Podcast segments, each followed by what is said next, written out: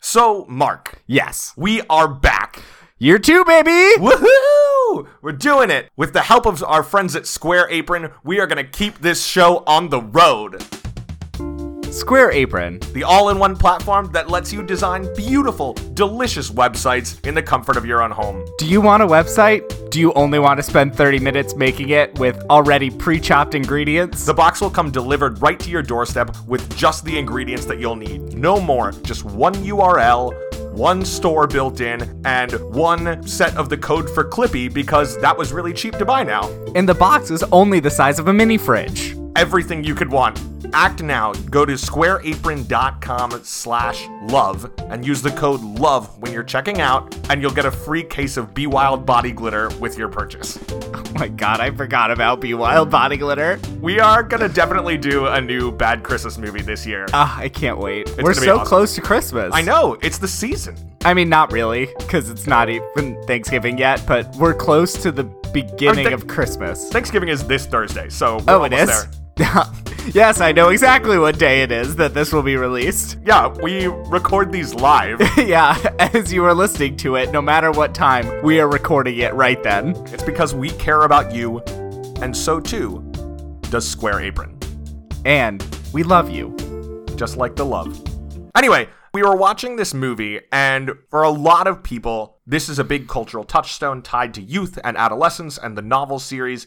And I was wondering, like, is there a book series from your childhood that you wish would be adapted, or at least adapted better than it has been already? So, the first thing I thought of, and I remember absolutely nothing about this series, I just remembered the name was Hank the Cow Dog. What? which is a series of books for like I think I read them in like first or second grade about a dog who lives on a farm and is a cowboy, but is also wait. just a normal dog. So he's a cowboy dog. Does he have like a cowboy outfit? Like a hat and a vest and like spurs on all four of his feet? No, because he's like a normal dog, but he is also like. Hold on, let me see what Wikipedia says. It's ongoing. Wait, it's He's still like happening? the sheriff of the farm. Did you read it? Yes, Does- I don't remember a lot of it, but I definitely did read some Hank the Cow Dog. Does he have like a sheriff's badge? I think he does on his collar, something like that. Does he get in shoot 'em ups with bandit dogs? Here. No shoot 'em ups, no. Here's what Wikipedia says. The books follow Hank, a dog that views himself as the head of ranch security. In each book, Hank and other characters must deal with several events, issues, and mysteries that occur at their Texas Panhandle home in Oakletree County. Also, it started in 1982 and is currently going on. Wow. Yeah. So, like, how long are Hank the Cow Dog installments? They're really short. They're like early kid children's Okay. book, I'd say. I mean, I think I was reading it in second grade. Yeah, I was thinking slightly older, but if we're gonna go that age, what I would see is an adaptation of the detective extraordinaire Nate the Great. Nate the Great was a detective wearing a big hat, almost like a Paddington style hat, and a trench coat that was too long for him because he was a little kid. But he solved minor mysteries, and whenever he was done, and before he started, and most of the time in between, he would sit around and eat pancakes. He was a good this kid. sounds familiar, but I can't remember. My original answer that I was going to go for was I want a like well budgeted, awesome, high quality Animorphs adaptation. Oh, absolutely. It's what we deserve. It is what we deserve. I was scared of the covers, and I, think couldn't about get Animorphs past a it. lot. I never read anything. I never watched the show. I know absolutely nothing about Animorphs. There was a funny BuzzFeed piece a while ago where they just zoomed in on like the medium stage people of the Animorphs covers, like halfway between the morphs. Yeah, you know what could be fun? Like a Super 2018 Hardy Boys, where it's like I think it's called Riverdale. I was just gonna say where they Riverdale it, and it's like sexy and diverse. yeah, that's Riverdale. Yeah, I just watched the first episode of the Netflix Sabrina thing, Oh, which yeah. is essentially Riverdale but slightly better and also with witches. And they really lead into the whole Satan part of it. Yeah, the Church of Satan is suing them. Really? Yeah, because apparently one of their like Baphomet statues looks a lot like one that the Church of Satan copyrighted. Oh my god. I don't even know how to respond to that. I don't think they'll win to be honest. Netflix has probably some great lawyers. I doubt it would go to court. yeah, I don't- they'll, they'll probably just settle. Yeah. What about you? Do you have a book or a book series that you think should be adapted? I think they need to redo Harry Potter. Really? Yes, the movies were just so, so bad. My husband always says they should redo Harry Potter as an animated, high budget series so they Ooh. don't have to rely on child actors. And I totally agree. Each book, give it a season. Do it right. That's an interesting idea. I am interested in the idea of like high budget 2D animation targeted sometimes at an older audience. Like I know Donald Glover was working on a Deadpool animated series for FX for a while that got canned, so that's not happening anymore. Again, thinking of things I would love to see adapted, there's a run of Avengers comics by Jonathan Hickman that I think would make an awesome animated show. It'd be way too expensive to ever do live action, but it would be a cool animated series that I would nerd out on. I don't know why, but I just got in my head a like image of Harry Potter in the animation style of Bob's Burgers, and I think that's where we need to invest our money. Just a crossover. yeah, crossover world. That would be amazing. Coochie Copy could live at the castle. Coochie, Coochie Copy is a Horcrux. Let's be clear. oh, absolutely. I just ordered a glow in the dark coochie copy for my room the other day on Amazon, and it's a fantastic purchase. Love me some coochie copy. Can you believe we're getting a Bob's Burgers movie? Wait, What? are we? What? Did you not know? I No. think they're making a full length movie. For serious? That or I dreamed it. If Gail isn't in it, I'm not seeing it. Love Gail. Yeah, deadline from October 2017. oh. Bob's Burgers movie ordered up for 2020. Whoa, I totally missed that. I can't believe you missed that, William. Maybe I saw it a year ago when it was announced. I Yeah. forgot about it. Oh, they have a, a date, July 17th, 2020. I have Ooh. a feeling that might change because that is like two years away. That's that big weekend that Warner Brothers always puts something out. So that's some fierce competition. Uh, I will obviously be seeing the Bob's Burgers movie over anything they put out. Yeah. So your favorite side character is Gail. Oh, absolutely. Her board games, like Gale Force wins that she makes, her artwork of the animal buttholes, I forgot about the buttholes. her crush on Dr. Yap. She's amazing. Mark, who's your favorite side character? I don't know. She doesn't get a lot of screen time, but I always love when Marshmallow shows up. Every time Marshmallow shows up, it is a gem. That's a good point. Yeah. Yeah. When she shows up at the casino, I think is one of my particular favorites. Yeah. I that's also good. love Linda's parents. Oh, when yeah. they come to visit and Bob hides in the crawl space. That's like the second episode of that It's show. Such a good episode. The first season of that show is so much better than it should be. The pilot is still one of the best episodes. Well, it's because they lead with the crazy ideas. Like Yeah. number one is human meat. Number two is Kuchikopi in the walls. Number three is Mulissa. Number four is the murder mystery dinner theater. those are four of the best episodes they've ever done. Yeah. They started out strong. I think my favorite side character is Mr. Fish Odor. yeah. The Such a Thanksgiving gem. episode at Mr. Fishoder's house with the schlongs. Yeah. It's just like, what if Mr. Burns were also kind of confused, but not in a like, I'm an old man, just in a like, what is happening all the time, and just desperate to take over everything while having sex? I love Mr. Fishoder because he doesn't really have any goals. Like, there's the vague goal of making more money, but that's not even really his motivating force a lot of time. No, He's just he- going through his life. Yeah. He gets off on power trips, like the Yeah. episode where he pits every one of his tenants against each other with the water balloons. And he's competitive, like think Yeah. about his gingerbread competition or the birthday competitions with his brother where they play hide and seek. Oh my god. Felix is another good one. He just likes to dominate other people. Yeah. Will, how long have we been recording and not even said the name of the movie we're talking about? I don't know. We also had to like take it again from the top because I said the name of a company that we're contractually not allowed to acknowledge instead of saying Square Apron. Um, should we actually start the show now, Will? I guess. Yeah. Welcome to We Love the Love, a Hollywood romance podcast. I'm Mark and I'm gay. And I'm Will, and I'm a ginger, and this is an investigative podcast committed to examining the most pressing, the most urgent, the most important issue of our day in 2018. And that question is Does Hollywood romance actually make any sense? And are these people actually dateable or even likable? You know, we're taking this really seriously, so we're not even going to concern ourselves. It doesn't matter if the romance is a main plot or if it's a one scene flirtation. I am committed to this. We will dig in and we will see what is there. It is our sacred mission, and we will not stop until we've found a conclusive answer. And in honor of the start of this next era of the show, we thought we'd look at a controversial but wildly popular love story from our own formational years. And so we've brought in an expert to help us out with it. Hi, I'm Katie, reformed Twihard. Okay, so actually, that was something I wanted to ask about. We're talking about Twilight, the 2008 film based on Stephanie Meyer's novel. Do Twilight fans self identify as Twihard? I was never sure if that was a pejorative or an identity that was chosen. So, when I read Twilight in high school, I never thought of myself as a Twihard. I really enjoyed the books, always hated the movies, never saw all of them, but I did really enjoy the books, read them multiple times.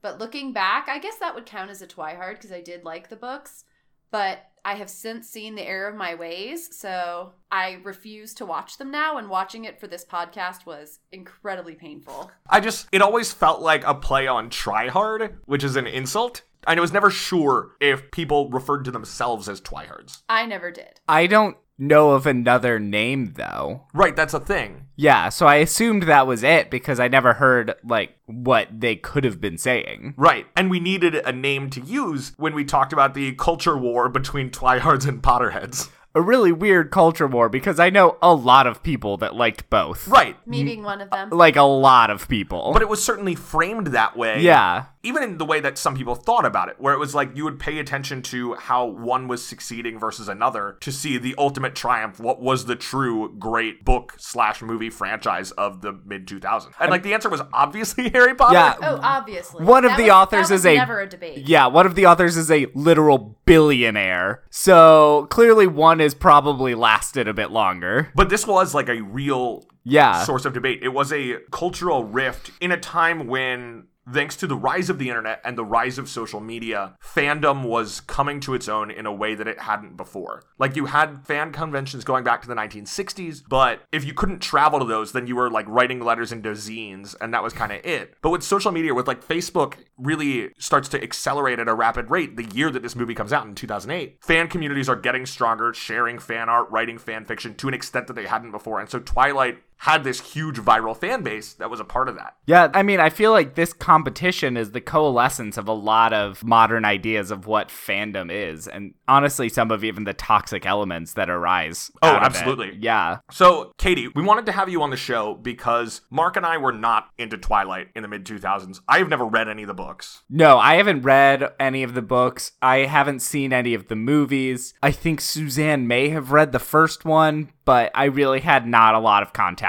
with this at all. Yeah, I knew a lot of information about them because as a fierce partisan in the Twilight Wars, I felt like I needed to educate myself a lot about it. So I knew the broad strokes of all the books. I had seen a lot of parody content. I actually read the Harvard Lampoon put out a book called Nightlight. That was a like 110 page parody of Twilight that I read. So I knew a lot about what was going on, but I had never read them. So what we wanted was somebody who was at least at one time a Twihard, who could come in and kind of explain the appeal to us in 2005, 2007, 2008.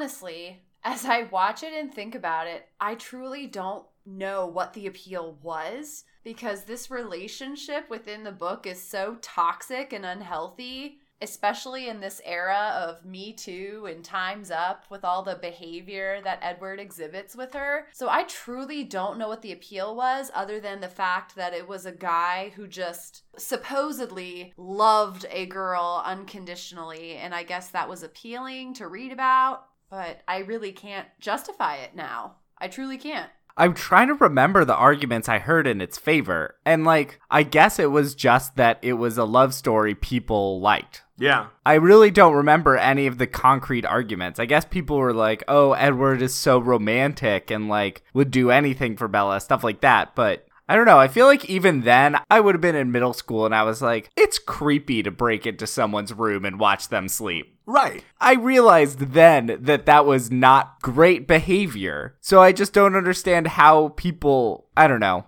It was tough to wrap my head around people liking this book. I think it was just like the appeal of the intensity of the emotion in the relationship, I guess. Yeah, especially because they were close in age to a lot of the people who were reading the book. They were like, oh, I want that. I want someone to love me so intensely. Maybe not necessarily sneak into your room at night intensely, but, you know, more than what they probably were experiencing in their own high school romances. I feel like every single person that was like, this book is so romantic, would still be horrified if a guy that liked them was breaking into their room every night and watching them sleep. Oh, I would hope so. absolutely. And it's worth noting that this series became this big phenomenon, and the movies were this huge phenomenon. But plans for a film adaptation were in the works before it had even come out. So the books were written by Stephanie Meyer, who says the idea came to her in a dream in June of 2003. Then she just started writing just to write the story down, just for the heck of it. And then it got picked up by a publisher, and it was actually optioned by Paramount in 2004 before it had even come out. But then Paramount had people working on a script that apparently basically had nothing to do with the plot of Twilight. Like, I know Which probably would have been better. Bella was like a track star, and I know she had a gun, and the vampires had fangs, and Stephanie Meyer said in a Bella- bunch of if Bella interviews. was as clumsy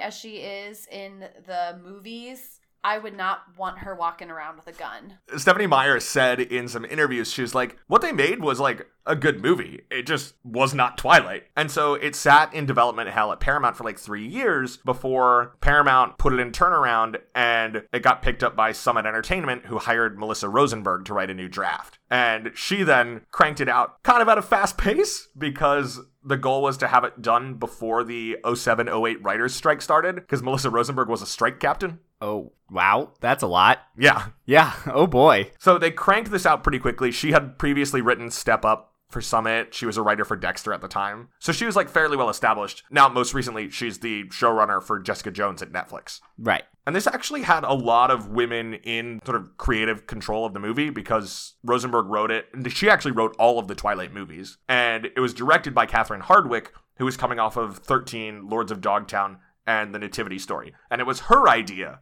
to use voiceover. I was going to bring up the voiceover. That with you later, voiceover, Will, 'cause though. I know how you feel about voiceover. There's a lot of voiceover in this movie. so much is so unnecessary. Like it feels like the script was written to show you all the points as a movie does, like through movies, but then they just added in voiceover that summarized the exact same thing you just saw, but in direct words. Which and was in Kristen Stewart's complete deadpan. Yeah. As well, And that was their solution to like trying to get the novel's sense of being in her head. They were like, oh, we do voiceover, that solves it. But that's the challenge of adapting to a new medium. You need to do it. And we know Melissa Rosenberg can do that. We've seen her do cool adaptations like Jessica Jones. Right. Didn't quite work here. No, not at all. It reminded me of another movie I saw recently, The Hate You Give, which really frustrated me because it was a case of using a lot of voiceover to say things that we could see. There's a character giving voiceover like, I hold the bullhorn in my hand. And I'm like, yes, this is a movie. I can see that happening. Then you look at movies like Call Me By Your Name, where they scrap the voiceover and it turns out to be just so much better. So clearly, you just need to hire better actors if you feel like you need to add voiceover to get into a character's head,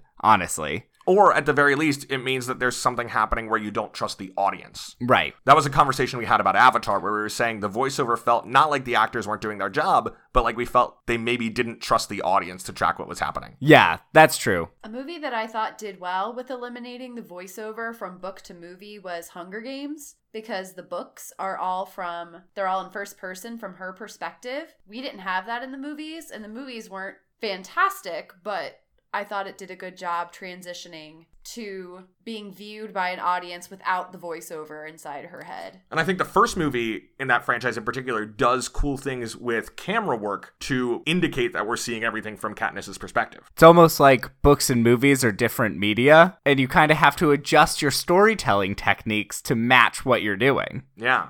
But you know what you never get for a book? What? An MTV award for Best Kiss. Oh my god.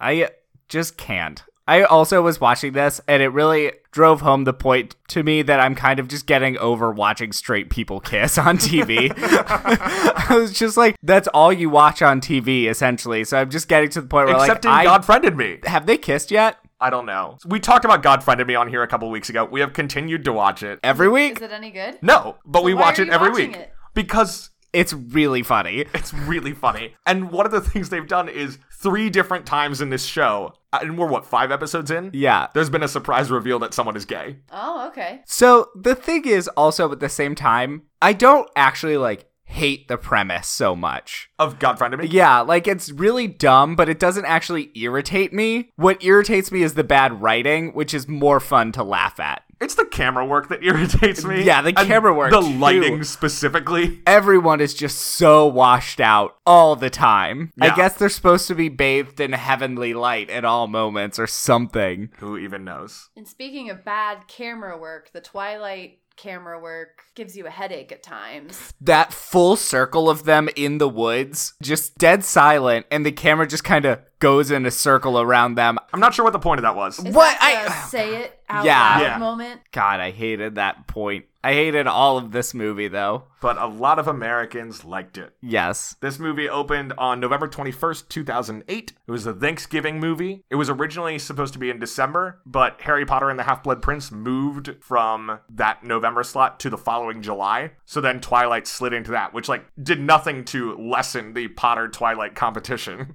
So Twilight opened Thanksgiving 2008 at number one to $69 million.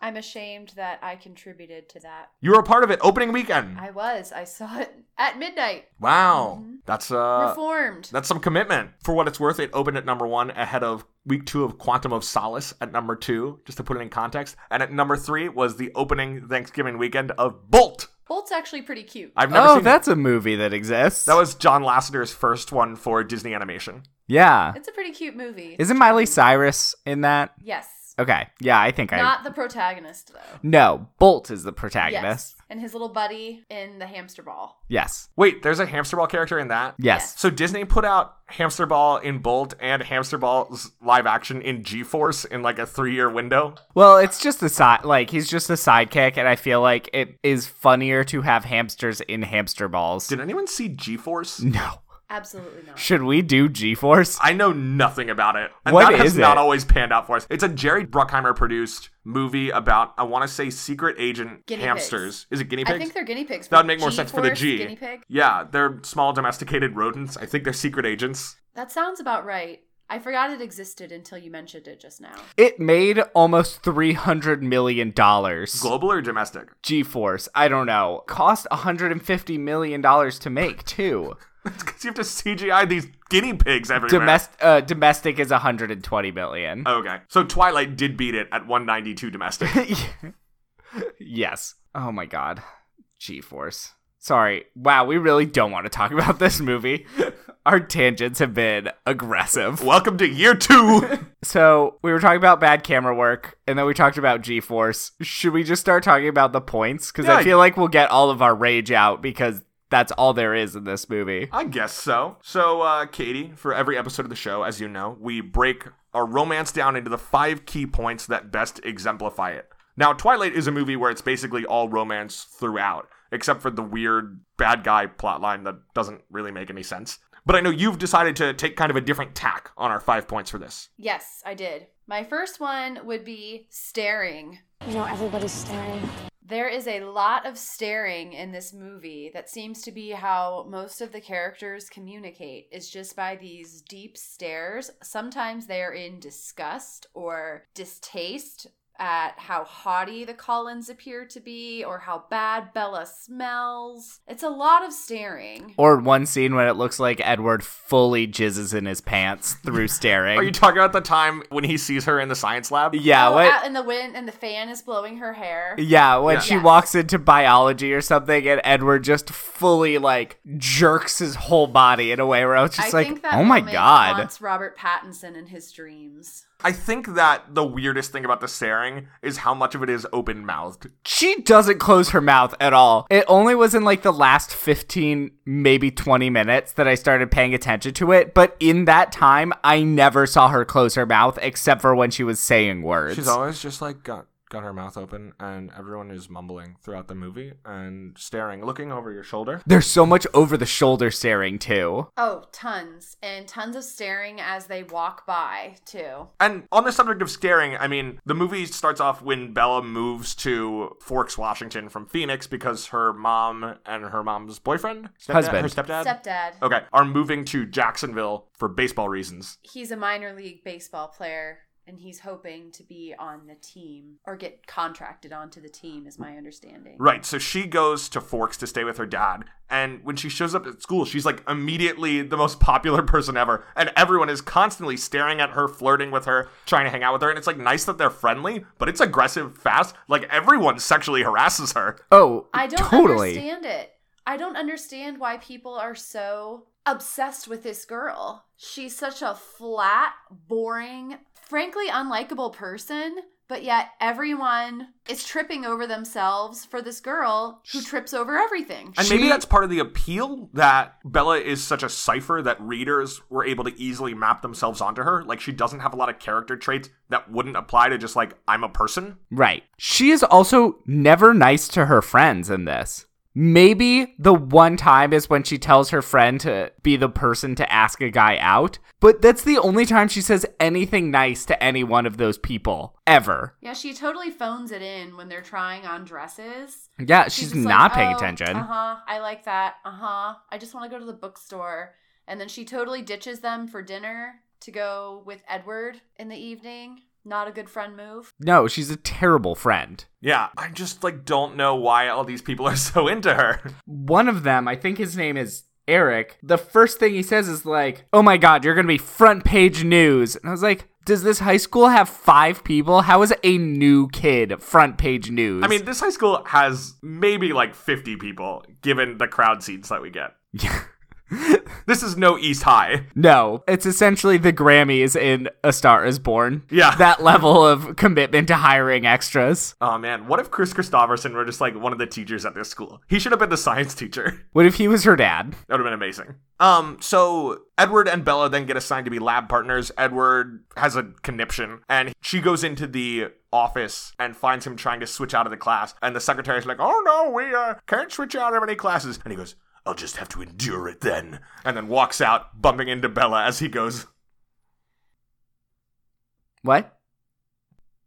I just had to space out for a second because I got so annoyed at this movie. I was looking at my notes for a dumb quote, but I didn't write any of them down because they were just so painful. Oh, I wrote a have lot down. Oh, I have loads of quotes. I also saw Will writing and I was like, I don't want to give this movie my full attention. And I see that Will is actually writing down what the words they say are, so I'm okay. Would you like me to share some quotes with you? Just give us like your favorite one right now. Well, of course, there's the classic "Hold on tight, Spider Monkey." Ooh. That one's great. I when he also- has her climb on his shoulders and like he runs up a tree. Yes, absolutely. I also love when Bella says, I don't like any cold, wet thing. Oh, I wrote that one down too. Because that's the Zingsies. reverse of the Phantom Menace sand thing. Sorry, Attack of the Clones. Absolutely. Yes, I know exactly what you're talking about. How sand is rus- rough and coarse and gets It- everywhere. it's hot and dry. and it gets everywhere. Bella doesn't like things that are cold and wet. No, and ironic because she ends up dating a vampire Yeah. who's always cold. Is he is he wet? I don't think he's wet, but in the book, He shimmers While you're like reading water. it, he does shimmer like water. But while you're reading the book, you're just begging Stephanie Meyer to buy a thesaurus because the only thing she ever uses to describe Edward is cold marble. So we know he's cold for sure because Stephanie Meyer really brings that home. And white like marble because he's caked in makeup. Oh, absolutely. Except when they forget to do his ears and his neck Yes. in the movie Yeah. where he's bright red. The makeup on the Collins in this movie is bad. It's horrible. All of them look so creepy and not in the way where it's supposed to be like A There's- little bit a off. little bit off because they're vampires, but they're also super sexy, which is also one of the points. No, they just look horrifying. so this is 15 years after Adam's Family Values, which did the like creepy pallid makeup really well. yeah, and they managed to light them really well in that movie with creepy pallid makeup. Not in this one. You could just see the lipstick caked on their lips. It was very distracting. Do they improve on that at all in the later movies? Honestly, I couldn't tell you. I saw New Moon and it was so bad. I didn't watch any of the others. So my sister and I rented the first Breaking Dawn movie once to laugh at it. I've heard the second one is kind of good. and the only thing I remember from the first Breaking Dawn movie is that when Bella conceives, right away she starts getting pregnancy cravings for peanut butter chicken. That is all I can take away from Breaking Dawn Part 1. The peanut butter chicken. I heard that there's like this setup to a massive final battle in part doesn't two happen. that just doesn't happen. No, they talk their way out of it. So you read this like 800 page book where they're gearing up to fight the Volturi and Bella's all trained up as a vampire. And then at the end, they're like, all right, cool, we're good. So I'm We're pretty going sure our in the separate movie ways." they actually do the fight. No, they don't. They talk their way out of it. really, The because that was fight- like the centerpiece of the trailer. No, that was a uh, vision that I believe Alice had. 'cause Okay. She's the one who can see the future. I think it's a vision meant to fake people out Oh, when they were seeing the trailers because the fight never happened in the books. interesting. That's horseshit. It's so dumb. It's so dumb. I could go on a whole rant about Breaking Dawn, the book. Well, that book is bananas. I have many issues with Breaking Dawn. Many, many, many. Including pedophilia Yes. being one of the biggest. so like watching this movie, I'd heard all the jokes. I've never seen any of the Twilight movies, but I'd heard all the jokes and like heard some of the ridiculous lines and about the staring and everything. But there was no exaggeration. These are not jokes. These Right. are just Description. descriptions. If anything, the jokes weren't harsh enough. And I mean, like, we, of course, we've been talking about the looking in this movie. The peak looking is, of course, the looking at Bella while she sleeps. And she asks him, How long have you been doing this? And he casually replies, The last couple of months. And she's not like, In a way, he says it in a way where he's like, oh, not that long. and she doesn't react like a normal human being and go, Oh my God, get out of my room. She's like, Aw, sweet. Yeah, you're so cute. Oh, I did couple ri- of months. So she gets the like vision of him and she thinks it's a dream. And I wrote down in my notes that they had voiceover where she says, That was the first night I dreamt of Edward Cullen. We know it was the first time you dreamt of him. We saw it happen. Why did we need that voiceover? Also, I don't think that was a dream. I think he was really in her room. I do too. I do too, but it was just one of those moments where the voiceover literally summarizes exactly what we had just seen. And it was so unnecessary. It just drove me crazy. Totally unnecessary. and this is around the time that he saves her from the car. Right. yes. She's just like chilling in the parking lot. What happened? I Do don't- they explain why this guy's van is just out of control? No. I think if I'm remembering correctly in the book there was a patch of ice or something in the parking lot and he lost control, but I'm not Okay. 100% certain on that. But so this car like spins out and is gonna slam into Bella's car and crush her. And Edward like leaps across the parking lot in an instant and is able to save her. And she's like, "Whoa!"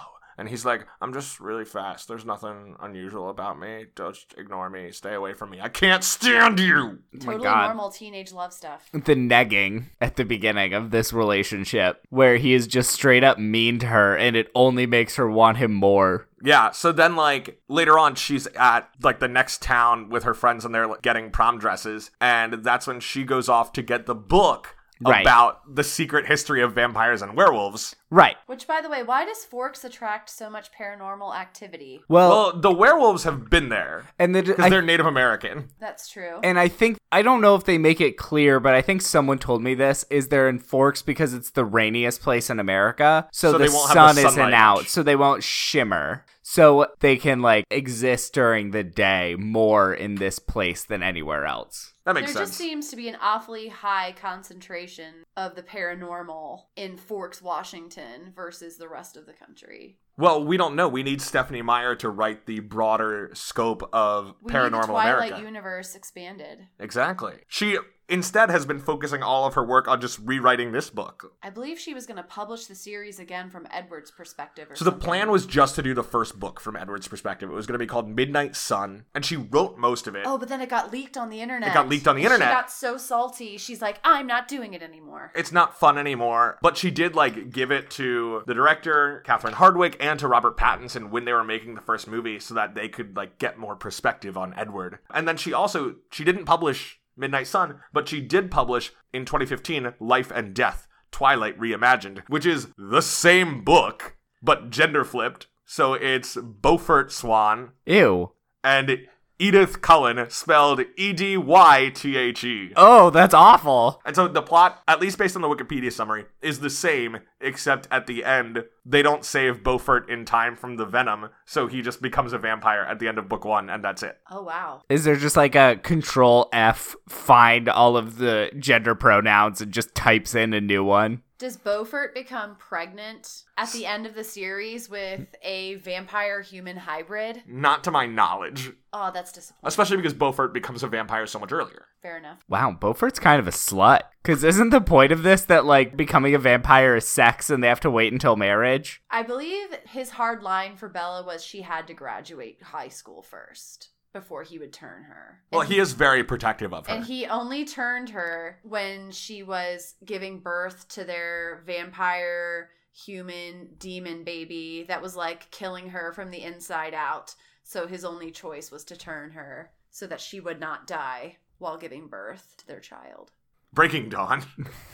This whole series. So it's at this point in the movie then that Edward saves her basically from being raped. Yeah. Yes, by a crowd of boys at Port Angeles. He swoops in in his Subaru. and stares at them. Why- That's how he gets them to go away. The staring. He kind of growls, too, does. doesn't he? It's a real But- Frankenstein moment.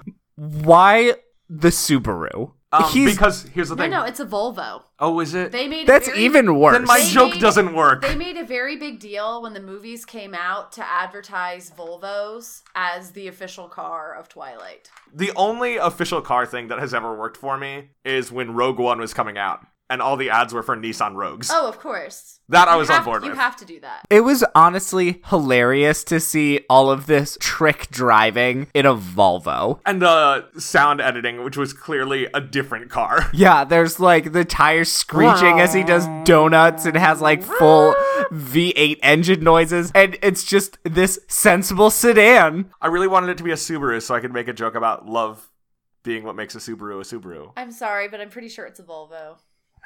Sorry to crush your dreams. Ugh.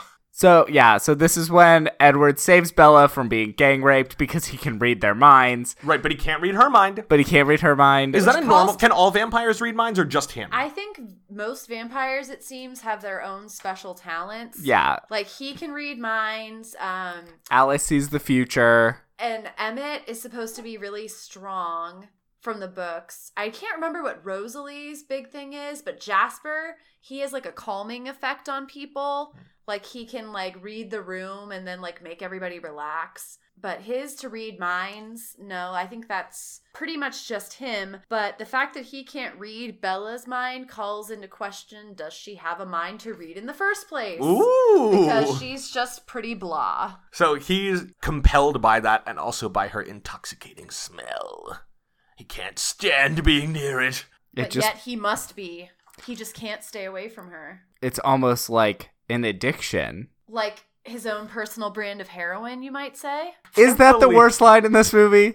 It's up you know, there. it's in the top top five for sure. so then she's like doing her research. She looks up websites about like the cold one. vampire lore. She actually Googles it, which was a shock because I'm so used to seeing movies like High School Musical that has some weird fake knockoff so they don't have to pay Google. It's even weirder sometimes when they use a real one that's not Google. Like, Like, Bing. The Amazing Spider-Man uses Bing. Ask Jeeves. You know what? If they used Ask Jeeves, I would like it.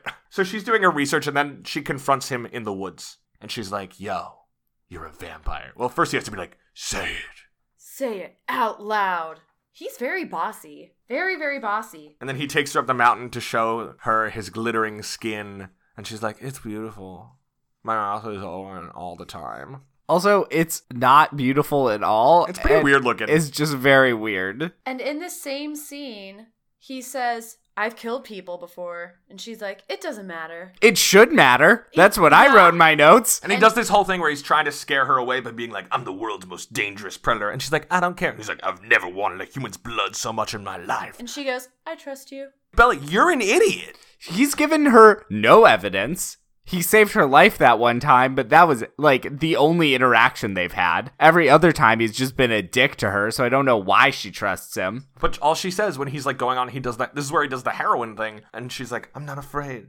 I'm only afraid of losing you." Because all good and healthy relationships should be likened to heroin. Yeah, this is great. She's Yeah. a great role model for girls. Yeah, and the movie definitely has a strong link between desire and anger and love. Very normal things to tie together in a really healthy Oh, relationship. incredibly healthy. You would think that with him having been alive for this long, he would have like simmered down on some of this like teenage nonsense. Maybe he's just perpetually stuck with the hormones of a 17 year old. That's horrible. Yeah, it sounds awful. Like an overactive pituitary gland. Yeah. Sending the signals to his brain. Speaking of living forever, when he was playing piano and like seducing her that way, I thought of Wowbagger the Infinitely Prolonged from the Hitchhiker's Guide books, who is a guy who basically becomes immortal in the Hitchhiker's Guide to the Galaxy novels. And at first he's like, Great, this means I can do whatever I want. And he starts like going around and like seducing women and like having wild parties and having a great time. And then he does everything and he's like, Oh,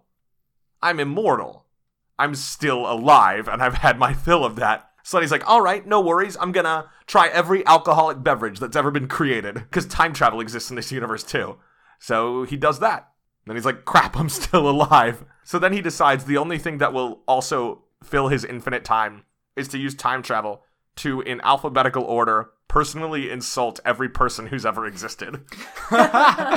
And so he spends infinity time traveling around to track down individual people, call them a dumb name, and then move on to the next person. Good way to spend your time. And I feel like Edward is on his way to that. Right now, he's in the like, I'm going to learn musical instruments and get really angsty. But eventually. I graduated from high school 70 times. Eventually, he's gonna hit the point where he's like, "All right, I'm just gonna like go around and insult everyone who's ever existed." And he's only been around like 100 years. Like, he's still got a lot of got a forever. lot of left. time. A lot of forever. So to talk montages, I was so confused because they had them actually being nice to each other in the falling in love montage after they'd admitted unconditional love to each other. They do that fast. So what It's Like a happens? s- switch being turned Yeah. on. So it goes, he's a dick to her. They admit unconditional love to each other. They have a montage of them slowly like dating and falling in love. I feel like there was some flip flop time orders in there somewhere. Hashtag flip flop time orders. The name of our spin off show debuting next month. Will, what is that going to be about? Flip Flop Time Orders is the story of a family pizzeria that, as they make their pizzas, they discover the circles they are spinning are the circles of the earth. And before they know it, as they spin that pizza in the air between their hands, they're spinning time forwards and backwards and getting to experience the history of Earth through their time traveling pizza parlor. I'd watch that. I'd watch that, but we'd need to workshop the title. I've already forgotten what it is. What is it again? Flip flop time orders. Into it! Um, I don't, where are we? I don't even know. Are we Um, still on point one? What's going on? What, yeah, what are some of our other points? yeah, I'm lost. So I hate we this already movie. kind of touched on this of being your lover's personal brand of heroin and how healthy that is. That's a must. like my own personal brand of heroin. I think that's going to be our dating advice. yeah, obviously. Um, another point was falling madly in love for no reason with no foundation, which Mark just touched on here. I've never wanted a human's blood so much in my life. I'm Um, pretty sure the reason was she stood in front of a fan in a science lab. like, don't you always fall in love with people who stand in front of fans in science labs with their mouths slightly agape because they have a medical condition and that stops them from ever closing it? Maybe she can't breathe through her nose. Maybe she's got a deviated septum or something. She is the mouth breather. the mouth breather, yes. The mouth breather coming to CBS this fall. I'd watch that too. Uh, so we've already touched on that point. It's Another about the first fish to climb on land. Uh, my other point I had would be how Edward is so controlling, overprotective, stalkery, and they're super codependent. I'm sorry. I'm stronger than I thought. Yeah, I, I wish I could say the same. Yeah, we're also around the point where they have their makeout session when he's watching her again in his room while she sleeps, in her room while she sleeps, and they start like making out and they're like going to the bed and he's like, "I can't ever lose control with you, cuz if I lose control, I might eat you. Yep. Normal teenage love. I want to drink your blood." Normal Blah, blah. stuff. Normal stuff. he just orders her around a lot too. Like, Yeah. at Get on one my back, point- spider monkey. Yeah, get on the back, Spider Monkey, and he, you know, makes her say it, say it out loud that he's a vampire. And when they're at the prom, she doesn't want to dance, and he's like, you know, I can make you dance if I want you to. Like, Yeah, well, that was a maybe lot. she doesn't want to dance. Women don't have agency. I guess not. Like, of course he has to boss her around. W- She can't make any decisions for herself. He doesn't even let her sleep on her own. He has to watch her. I guess you do have to find something to do when you sleep. Why not just become a full stalker? You insult people in alphabetical order, is what you do. God, this movie is terrible. So then, like, they go to the baseball game, the evil vampires show up, and the that one. baseball game scene lasts so long. That baseball game scene is like a perfect 2008 music video. Did they use the same clip of Alice pitching over and over again? for Yes, every because she pitch? does this really bizarre pitch where she sticks her leg out parallel to the ground, like no pitcher ever. But it's just being like, what if we had this girl spread her legs really far? like, I don't understand why she's throwing that way. I guess I don't know movement for the camera in a But one the camera's time moving so much that we don't need anything else to move. It's true. That baseball scene drove me crazy. So then the mean vampires show up, and then what's his name, James, is just like, the fact that you're really into her makes it exciting for me. Which, like, th- uh, whatever. The motivation Is so barely why there. does this guy want Bella so badly? Why does everybody want Bella so Everybody, badly? he's just like one of the kids at Everybody. school. He even wants to eat her so badly. Well, he heard that she's as good as heroin. So. Oh, well then she's a heroin probably addict. delicious. Maybe he should check into some rehab. He also seems weirdly obsessed with Edward because, like, all of the torture is about him, too. So, I don't know. Maybe it's playing into the whole gay people are evil trope. Possibly, yeah. Yeah. Um. So anyway, uh, Bella fakes a breakup with Edward to trick her dad.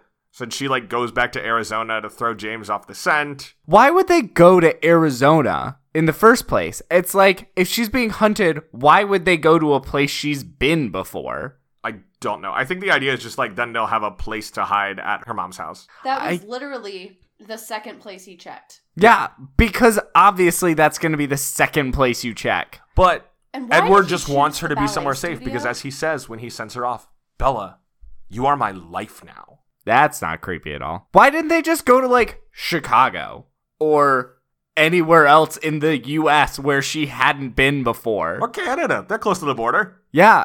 Oh my god.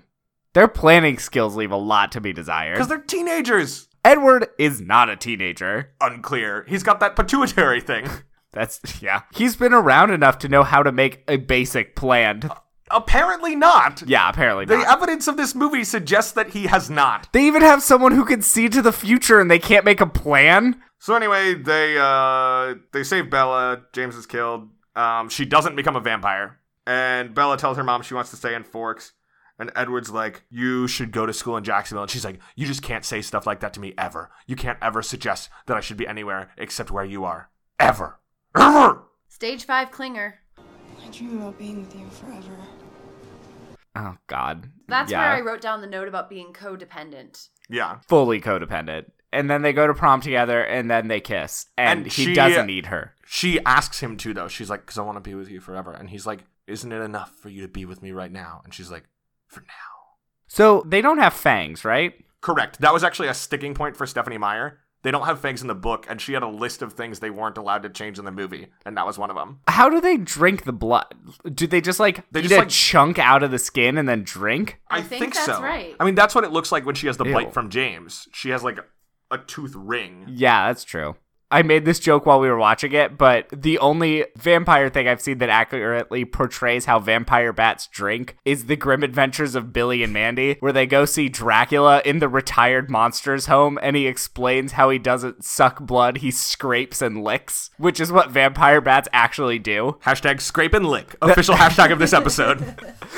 That's like what their fangs are for is they just make cuts and then drink the blood out of it. Gross. It's very it, I guess very that sounds gross. like what they do in Twilight. Too. I guess. Yeah. they just bite and suck. Oof. That one's not a hashtag. Ah. Please no. um. All right. Uh, let's just like keep moving. Uh, do we find this romance believable? No. well, aside from the fact that they're vampires, no, no, Wait, absolutely wait. not. So the vampire thing is the part you do find believable. no, I'm saying if even if we were to put that aside, the romance itself is not believable because if a guy in this day and age treated a woman like he treats Bella, she'd be calling the police. But what if she's like his heroine? Even in That's- 2008, He, see, we've been harsh on Edward. He meant heroin with an E at the end. We've been calling him out, we've been harassing him, giving him a hard time. It's a simple misunderstanding. Oh, that darn English language and its homophones. Yeah. But I really don't think the romance would hold up. I mean, the standing in the bedroom alone. That alone is call the police worthy. He'd be in jail and have a restraining order against him. There's no way. Unless she was one of those people who falls in love with inmates while they're in prison for life sentences. She is one of those people. I guess she is. She I'm sounds trying like to it. imagine a teenage girl not just like being really upset at discovering somebody watching them while they sleep. No, everyone would be freaked out. Even the people reading this and like, it's so romantic, would be horrified if they found out someone was in their room watching them sleep. That is the normal, sane reaction because it is a creepy, creepy thing to do. They wouldn't be able to get beyond that point because she'd have a restraining order against yeah. him. So on our 10 point scale then, where 0 is we do not believe the romance of this movie and 10 is we 100% believe it, where would we put this movie? Negative five. One movie has gotten a negative 5 before. Howard the Duck. Mark gave Howard the Duck a negative 5. Episode two, I dipped into the negatives because that movie was so bad. I, I think Twilight's a negative five. Mark, what do you think? I'm going to put this at a zero. No, a one. No, a three. Why a three? That's way too high. Because there are people out there that are really crazy. I can't go that far. I'm- Maybe no. I mean, no, go for your 3, do it if you want to. I am doing a 1. Three might be too high. I think a two. Okay, Because there are people out there that are in Totally. controlling relationships. absolutely. And it's really bad, But it does but happen. it does exist. Unfortunately. yes. Yeah, I'm doing a 1. Katie negative 5. Negative five all the way. All right. Do we think? I feel like our answers are obvious. Do you No. think Bella and Edward are dateable? No. Absolutely not. Yeah, we can move on. We've kind of explained that. Yeah. God, this movie is so bad. Like, it is dangerous. This movie is dangerous. Yeah. It Irresponsible. sets really bad models of what relationships should look like, and it romanticizes behavior that's really horrible. Especially for young, impressionable girls. It is The whole thing- It is very dangerous for them to grow up thinking this is romantic, this is normal, this is ideal. the whole thing of the like, you are the only thing I care about now is kind of scary. It's very scary. People need to have other interests in relationships. But if you did have to date one person in this movie, Katie, who would it be? Well, honestly, I thought their science teacher was pretty enjoyable with his golden onion that he passed out to people. And when they're in their field trip, he goes, Compost is cool. Yeah, I don't he was know. a- I- I thought he was pretty entertaining. He was a seems- rare example. He seems like a normal human being. Yeah, a rare example of a teacher who seems competent at his job. Yeah, that's true. Will? Um, I was thinking uh the science teacher, or maybe uh, Bella's dad seemed like a good dude in this movie. He likes to eat out a lot. I enjoy eating out. Yeah, Based on this movie and just the scenes he's in, Jacob's grandfather Oh, yeah. is just a guy who has a truck and likes to drink beer and watch TV. Oh, that's his dad. That's his dad. That's his dad. That's what I, I was torn because he's really too young to be his grandfather, but he has that like old wise man well, 'cause air. he's the tribal elder. Okay. He's like the leader of the tribe. So And that of course actor- he has to be wizened. has played tribal elders in a lot of things. Oh, for sure. But like he was the person I was watching and I was just like, wow, there's nothing wrong with this person. He is just fun. so there you go.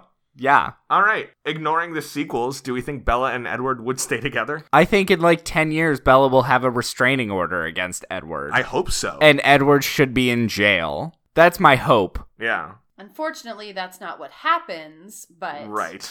Um, okay. Yeah, I think that does it. Yeah, uh, looking towards next week, I am ecstatic. I've been pushing for us to do this movie for a year now. I finally broke. It's it's been so a fun. year. I just needed to throw Will a bone. I It's was gonna looking- happen. uh, leading up to the one year anniversary, I was looking at a bunch of stuff from our past episodes, and I actually cited this movie as a possibility for best romance of 2017 in film. Guys, we're doing it. It's happening. It's time for a geostorm. Geostorm! this movie's a masterpiece. this movie is one of the most ridiculous things I've ever watched. I'm uh, kind of excited to see it again. I can't wait to talk about it. Of course, until then, you can follow the show on Facebook and Twitter at We Love the Love, and you can email us questions or movie suggestions at We Love the Love at gmail.com. And if you haven't subscribed to the show yet, now is a really great time to do it because we're in year two and we've got a new name. It's also a time when it would be really helpful if you wrote us a review on iTunes. It's really simple, it only takes a minute or two, and it makes us more visible on the Apple Podcast app. So it makes it easier for other people to find the show. It's really helpful for us. So, last question. What's the best piece of dating advice you got from this movie? My answer is drive a sensible car with confidence. My advice would be carry pepper spray. Oh, yeah. That's an important Bella one. carries it. is a that few dating times. advice? Should always be prepared. I suppose so. One thing Edward does is openly comes in his pants the first time he sees the person he's gonna fall in love with. And it works. And it worked out for She him. ends up with him. That's true. All right. Um, until next time, I'm a ginger. And I'm gay, so between the two of us, we know everything there is to know about romance. Bye.